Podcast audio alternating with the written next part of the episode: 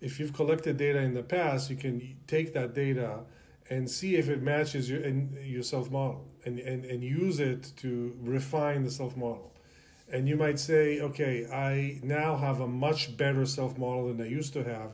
Let me go back to my to my recording of what I did, you know, a week ago and revisit that again, but with my new self model, my more accurate self model. And now what seemed to be like an error last time, it actually now makes sense. So, so being able to go back into the future, revisiting the past using knowledge from the present uh, is is is very useful. Mean, it's useful for robots. It's useful for humans uh, to do that. Sometimes we do that. We we understand things retrospectively, and and we see see the same thing here. So I think that that will be useful you know, is there something mystical about this? You know, I'm trying to stay out of the mysticism and the supernatural, but but when you talk about self awareness and consciousness, it, there is no escape. I mean, you're touching on on topics that are that are very very uh, meaningful and, and and possibly unique to to humans. I mean, people have. have it, it's uh, it's uh, it's it sort of touches on the origin of the mind. I mean, these are very very almost every religion deals with this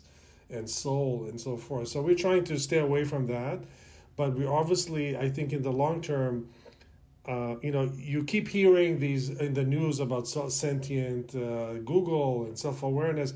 Typically, that's uh, sentient that has to do with with words.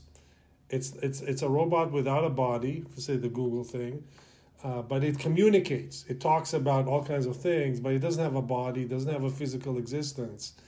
And so it's not really, in my opinion, sentience in a similar way to a human, because it's it's basically repeating things it's it's seen on the internet, but hasn't experienced anything uh, really on its own.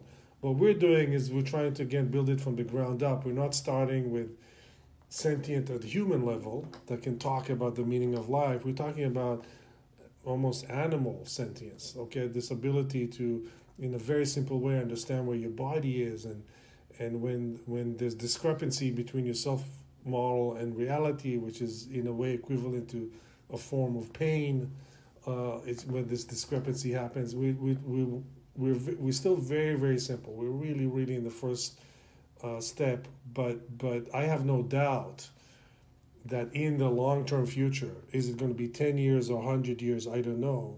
We will have sentience at the level of humans and uh, you know, hundred years is not a long time.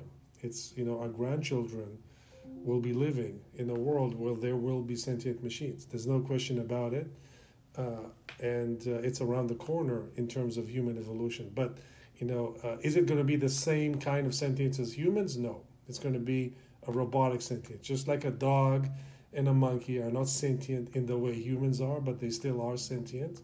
They, they have emotions, they have feelings, they have needs, they have wants, uh, but they are not equivalent to humans.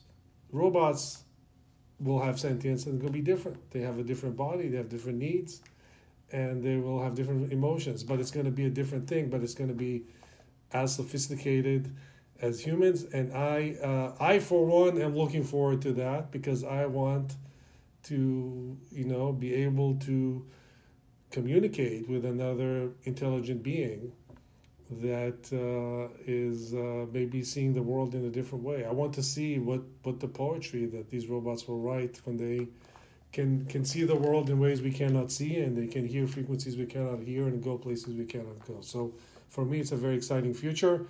Uh, it's terrifying but exciting at the same time, and we'll see we'll see where it's going to go.